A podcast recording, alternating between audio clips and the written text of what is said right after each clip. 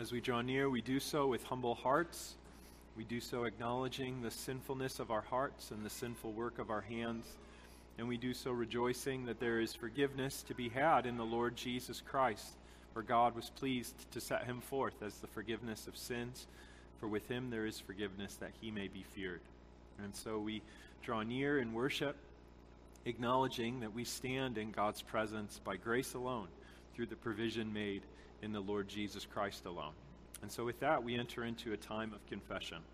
We'll open a time of confession with a brief time of private and silent prayer and confession, and we'll bring our time of confession to a close with a pastoral prayer, which I'll invite you to join your hearts with mine. But let's open this time of confession with a brief time of private and silent confession in prayer. I'll invite you into that now.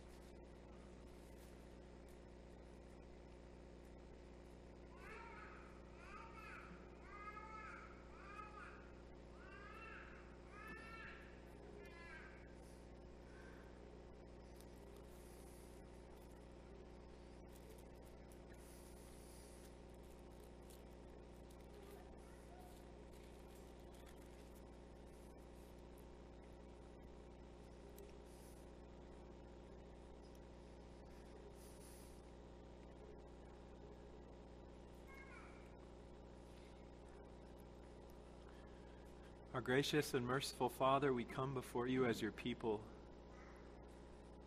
calling upon you as Father and the Lord Jesus Christ, and asking that you would forgive us our debts. Father, we sin in many ways. Many of them you bring to our attention by the convicting power of the Holy Spirit, opening our eyes to the truth of your word which clearly sets forth your good and proper law, which is a rule of life unto us.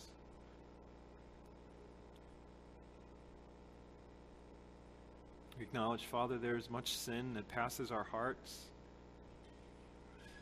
of which we remain unaware. And so, Father, we would ask your forgiveness upon the sins of which we are aware and the sins of which we are not aware. We acknowledge how quick we are to countenance foolish thoughts of you. Your word is true and excellent and plain, and yet so frequently we entertain thoughts that are unfitting. We grumble and complain as if you were not trustworthy, as if you were not good, as if you did not showcase your fatherly mercies to us day in and day out.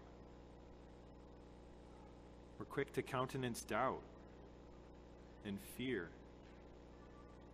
And giving room for these things, we forget how wonderful you are and how there is satisfaction which we have tasted, which can be found nowhere else. Father, we are slow to do good, even though we know your word has set it forth. We are quick to think of ourselves and slow to think of others. We are quick unto cruelty and impatience and slow to gentleness and compassion, although this is how you have dealt with us in the Lord Jesus Christ. And so, Father, it is as your people that we ask your forgiveness, and that you would increase our understanding of the excellencies of Jesus Christ as we come to understand more and more of our corruption and our sin and more and more of his inexhaustible riches of grace and mercy extended unto us.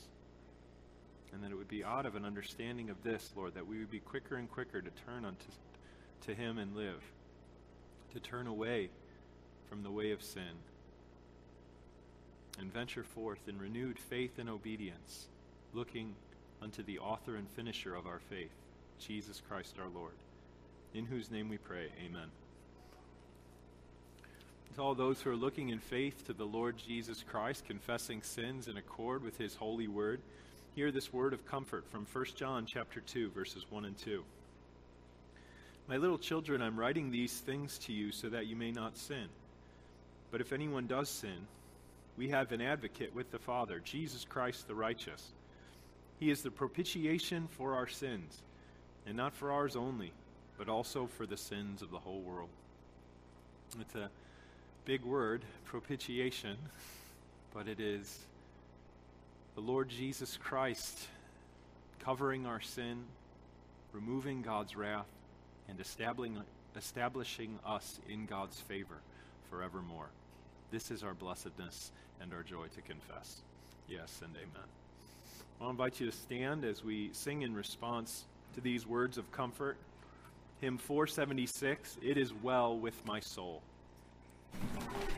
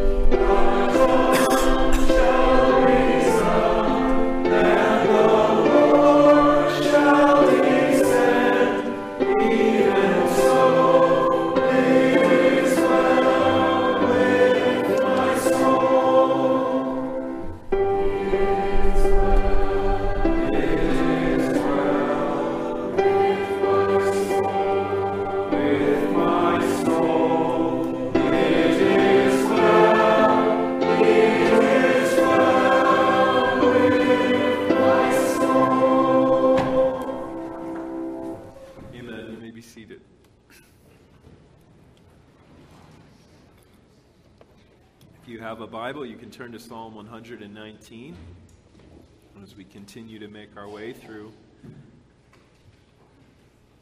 Psalm 119. And we'll read verses 57 through 64.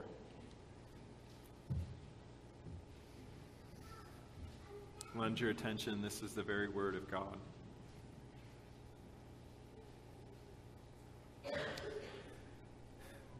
The Lord is my portion. I promise to keep your words. I entreat your favor with all my heart. Be gracious to me according to your promise. When I think on my ways, I turn my feet to your testimonies. I hasten and do not delay to keep your commandments. Though the cords of the wicked ensnare me, I do not forget your law. At midnight, I rise to praise you because of your righteous rules. I am a companion of all who fear you, of those who keep your precepts. The earth, O Lord, is full of your steadfast love. Teach me your statutes. Thus far, the reading of God's word. Join me in prayer as we ask his blessing upon our time in His Word. O Lord, the earth is full of your steadfast love.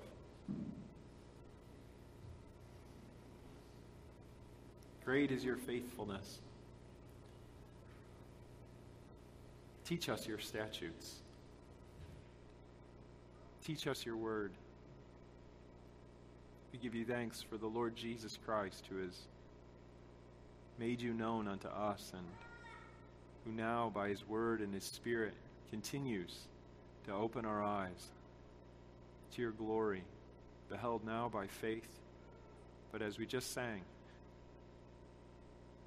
one day to be known by sight, such that we know, we will know, as we are now known. Sustain us until that day. Lord, feed us on your word, for you delight to feed your people.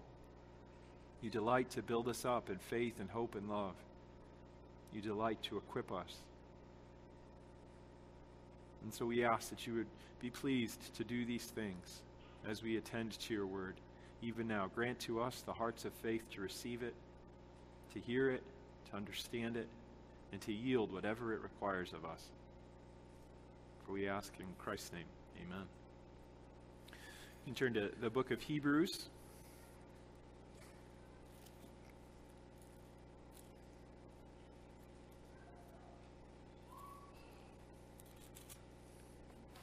Read just one verse there, and then I'll turn to our catechism question, which is Westminster Shorter Catechism 25.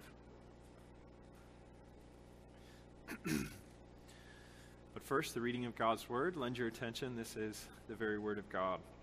Hebrews 5 1. For every high priest chosen from among men is appointed to act on behalf of men in relation to God to offer gifts and sacrifices for sins. Thus ends the reading of God's Word. And question 25 of the Westminster Shorter Catechism asks How doth Christ execute the office of a priest? Christ executeth the office of a priest in his once offering up of himself a sacrifice to satisfy divine justice and reconcile us to God, and in making continual intercession for us.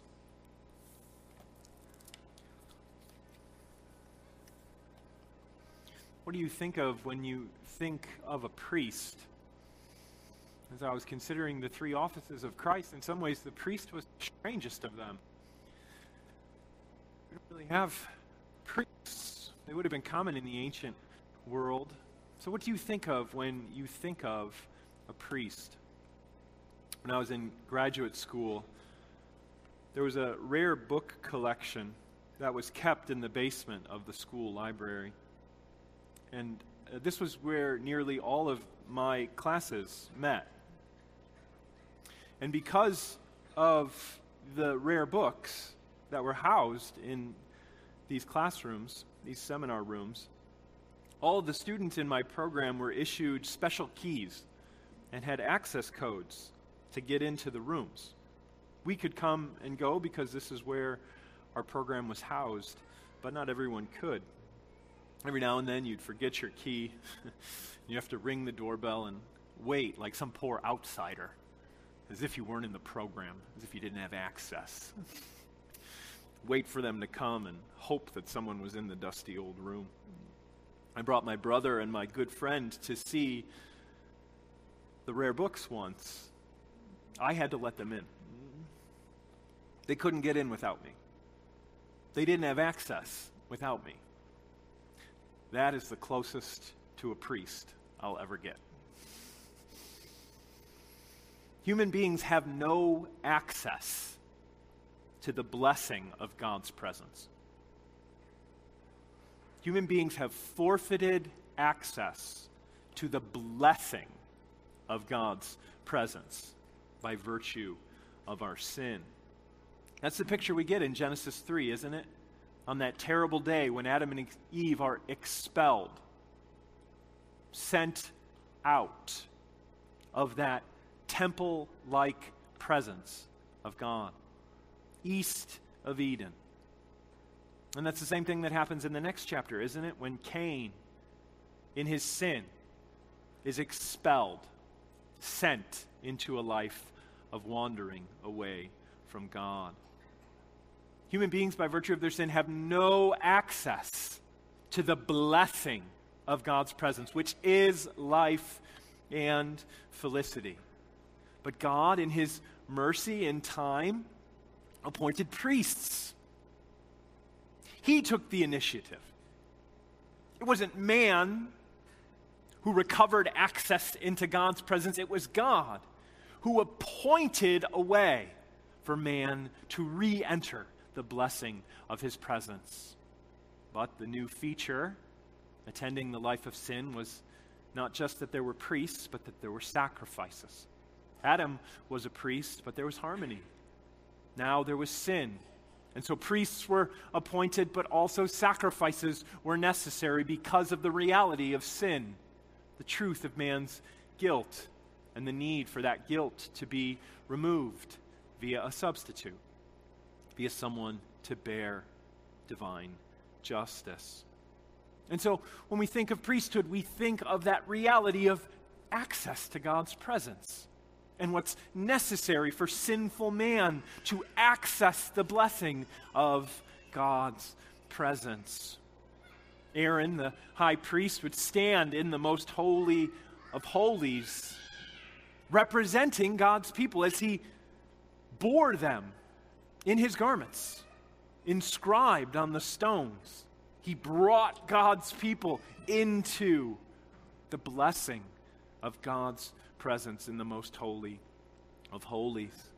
Now, the book of Hebrews tells us that Jesus Christ has entered the true Holy of Holies. If the Holy of Holies and the tabernacle and the temple was a true reality of God's presence on earth, it was still a shadow. It was a copy of the heavenly reality, as the book of Hebrews tells us, as Moses made the tabernacle according to the vision of the heavenly reality which he was shown. It says Jesus actually entered the heavenly reality. And the wonder that was foresignified in Aaron bearing the people of God in his bosom into the presence of God was fulfilled as the Lord Jesus Christ entered the true Holy of Holies, bearing us in Him. And thus, as Louis Berkhof puts it, in Jesus Christ, humanity has been reinstated in the presence of God. We have been reestablished in the presence of God, thus, once more, enjoying life and felicity, though now we enjoy it by faith in those things that are unseen. So, this evening, briefly, we consider our great priest. When we consider the priesthood of Jesus, we consider two major realities. First, his sacrifice, and second, his intercession. But we'll also consider the effect of his sacrifice, namely the satisfaction of divine justice and reconciliation. So we'll consider briefly first, our sacrifice, second, our reconciliation, and third, our intercessor. First, our sacrifice. That's how the question opens. Jesus Christ executes the office of a priest in his once offering up of himself as a sacrifice. Notice that Jesus is both the offerer and the offering. He is both the priest and the sacrifice. He offers himself as a sacrifice. The priests of old brought offerings, offerings that they had to make on their own behalf, for they too were sinners. Jesus Christ offers himself as both priest and oblation on behalf of sinners, he himself being without sin. That Jesus is appointed a priest, we read plainly in Hebrews 5 1 through 5. For every high priest chosen from among men is appointed to act on behalf of men in relation to God, to offer gifts and sacrifices for sin. He can deal gently with the ignorant and the wayward, since he himself is beset with weakness. Because of this, he is obligated offer sacrifices for sins, just as he does for those of the people. And no one takes this honor for himself, but only when called by God, just as Aaron was. So also Christ did not exalt himself to be made a high priest, but was appointed by him who said to him, You are my son. Today I have begotten you. As he also says in another place, You are a priest forever after the order of Melchizedek. Jesus is the greater priest. You see a whole line of priests descending from Levi. You see a whole family of priests who had to make offerings for their own sin as well as the sins of the people. Jesus is a greater priest than this, for he has no sin for which he needs to make offering for himself, but rather gives himself, offers himself as priest. But in this way, he is like that line of Levi. He did not appoint himself, he was appointed by God.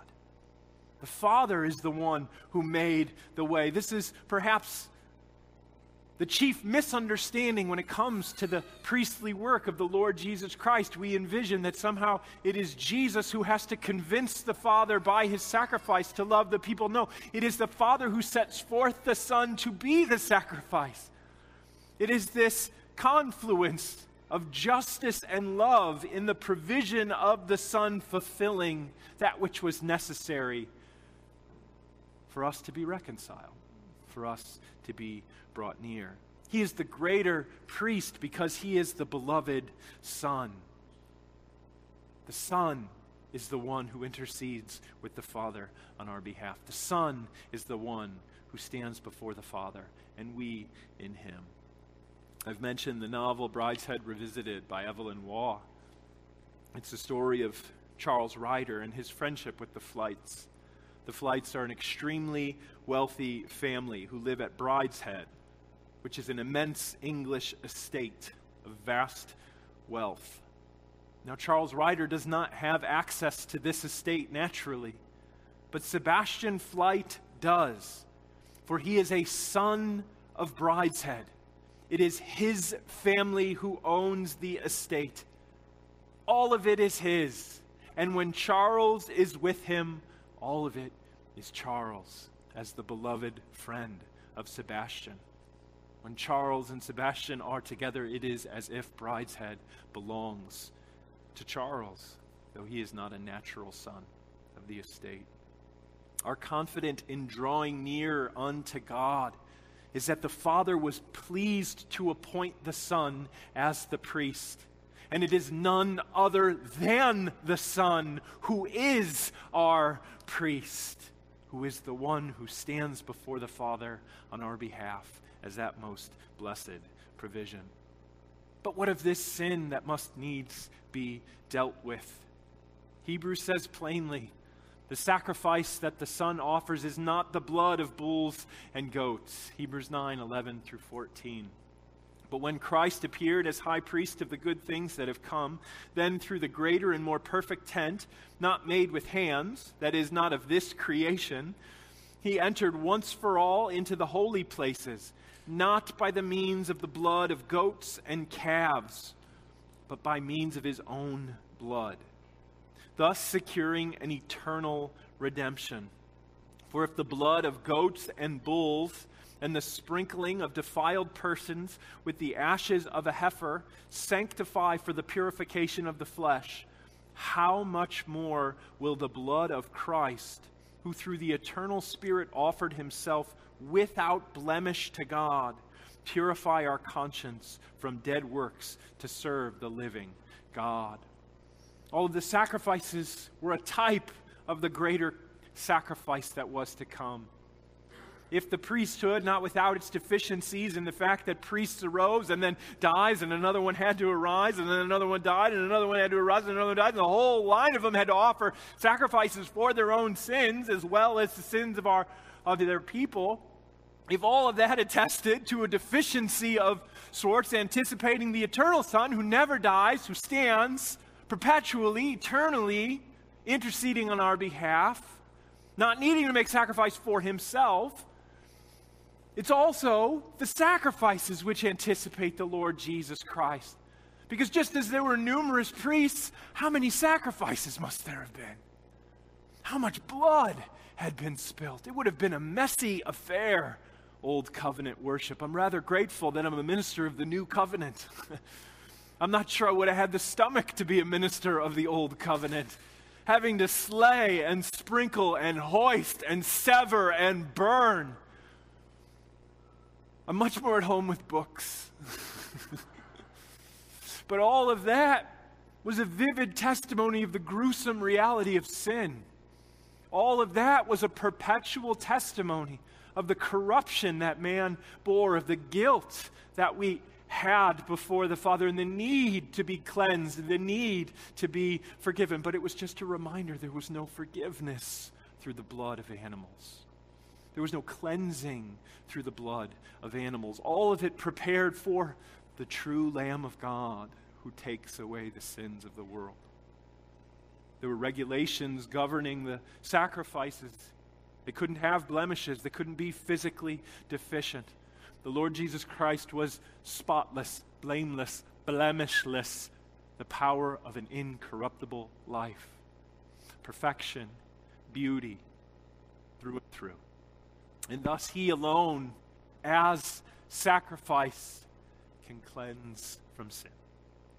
Once for all, giving Himself in the stead of sinners. And this is what Hebrews 10:14 says, "For by a single offering he has perfected for all time those who are being sanctified." A single offering. Why? Because he was perfect.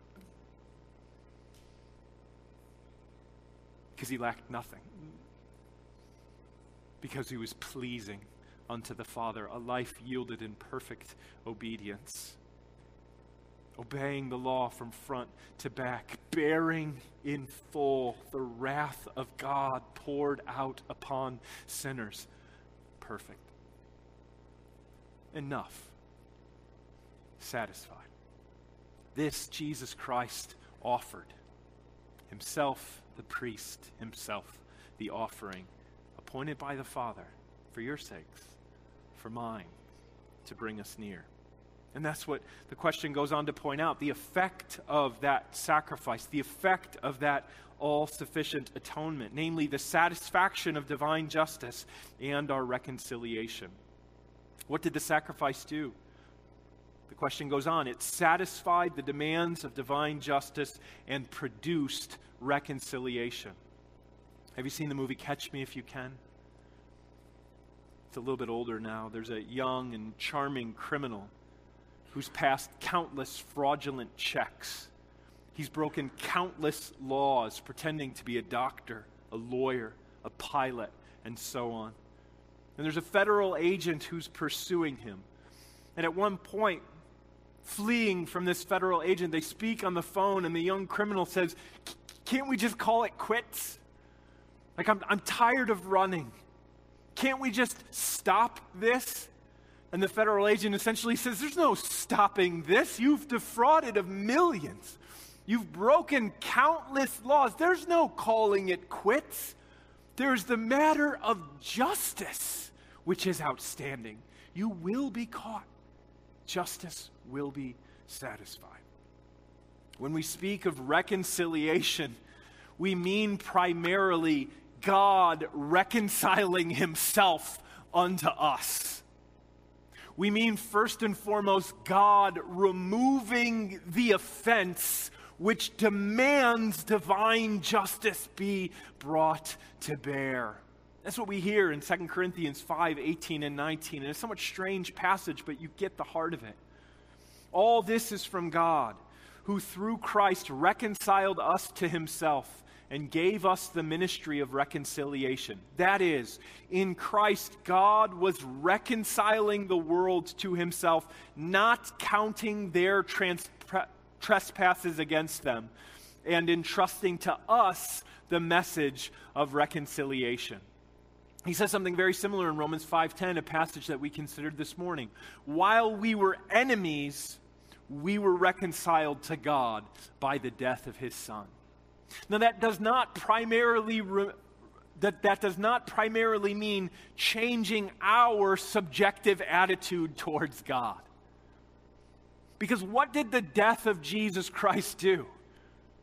There were many who were still enemies of God in that subjective sense when Christ died. Were there not? We were still enemies with God in a strange way in that sense when Jesus Christ died. What did the death of Christ do? It removed the offense of God's people. It removed that which required the wrath of God to be poured out upon God's people.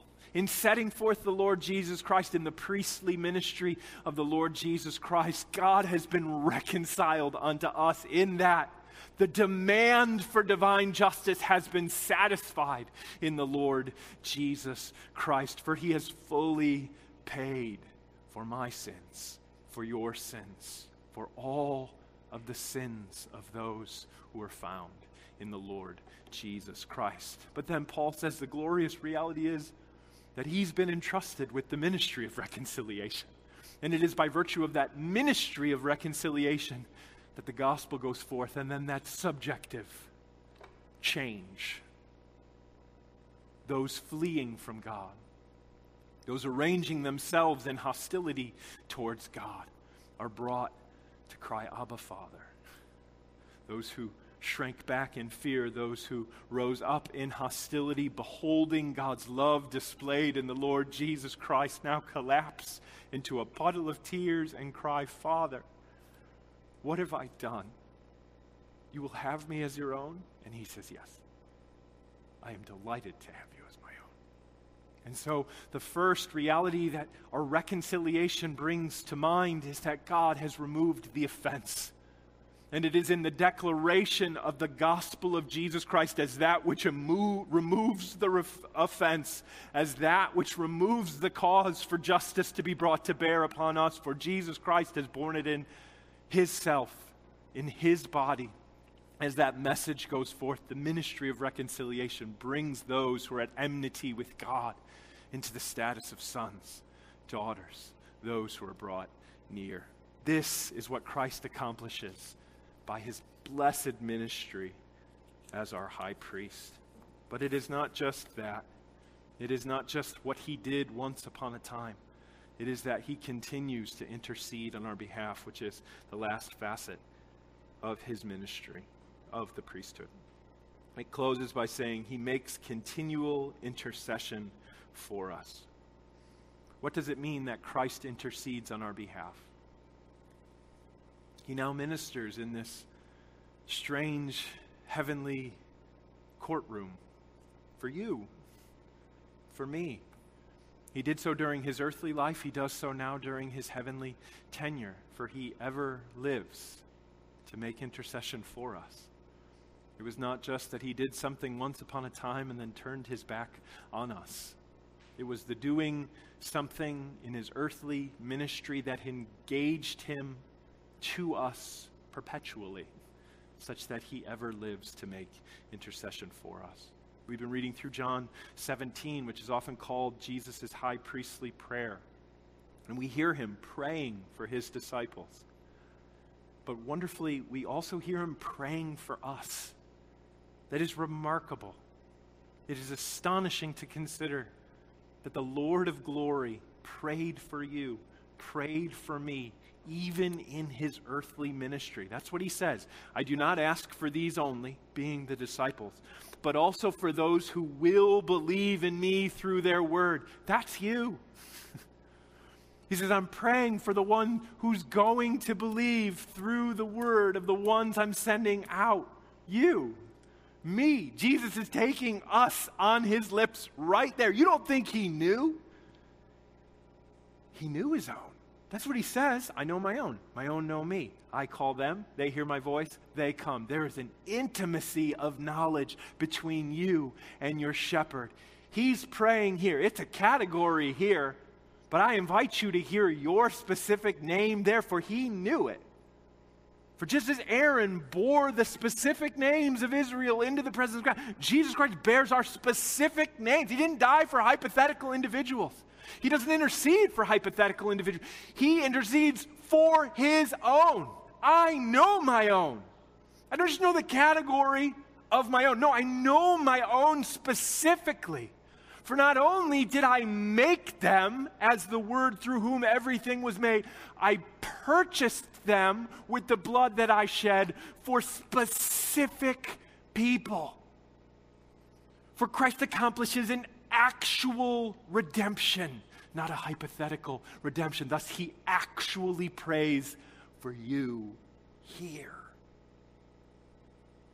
I pray for those who will believe through those that I'm sending out. Let them be one, as I am one with you, and you are one with me. But it's not even just limited to his prayers.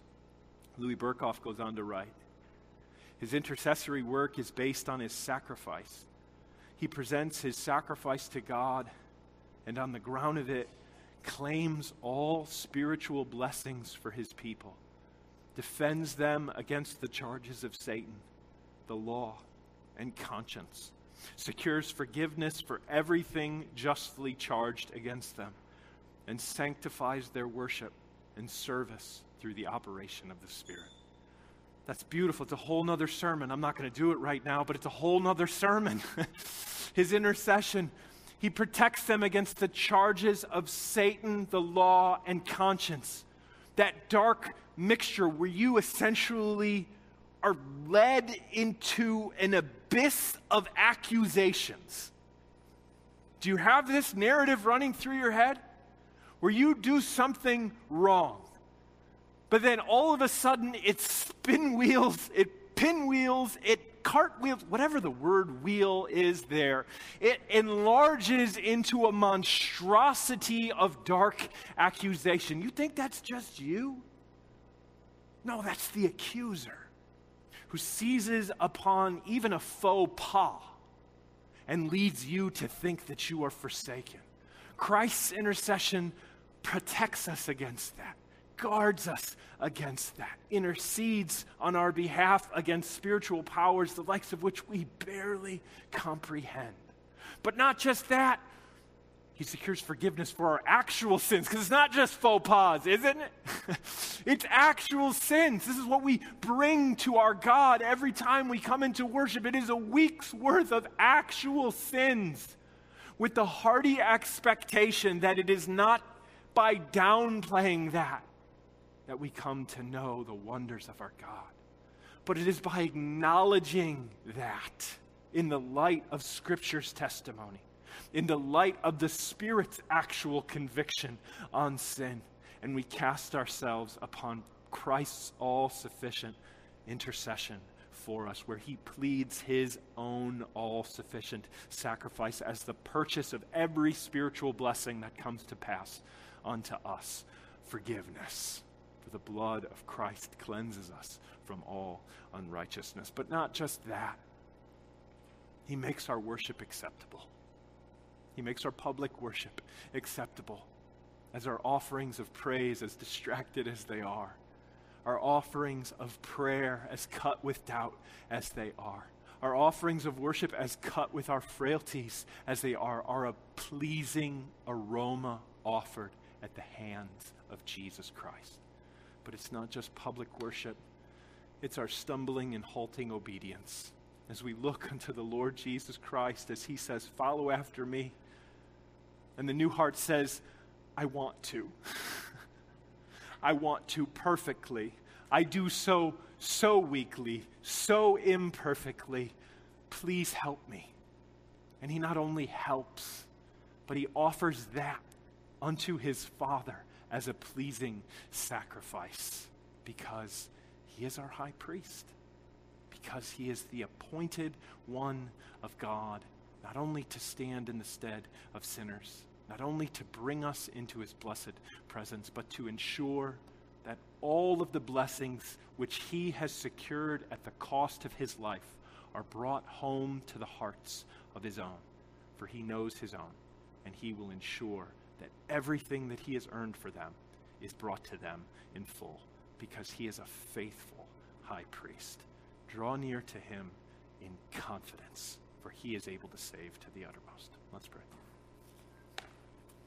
Once more, Father, we are in awe of your wisdom and your power and your goodness and the provision that you have made for us.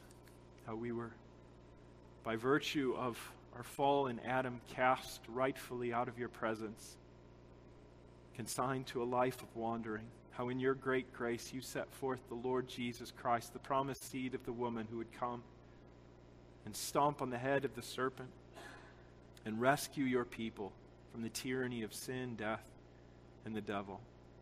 We pray, Father, that you would showcase his excellencies and the sufficiency of his ministry, that we may be confident to draw near, confident that you hear us, confident that you delight to hear us, for you have made way for us to call out, Abba, Father. we thank you for these things. In Christ's name, amen.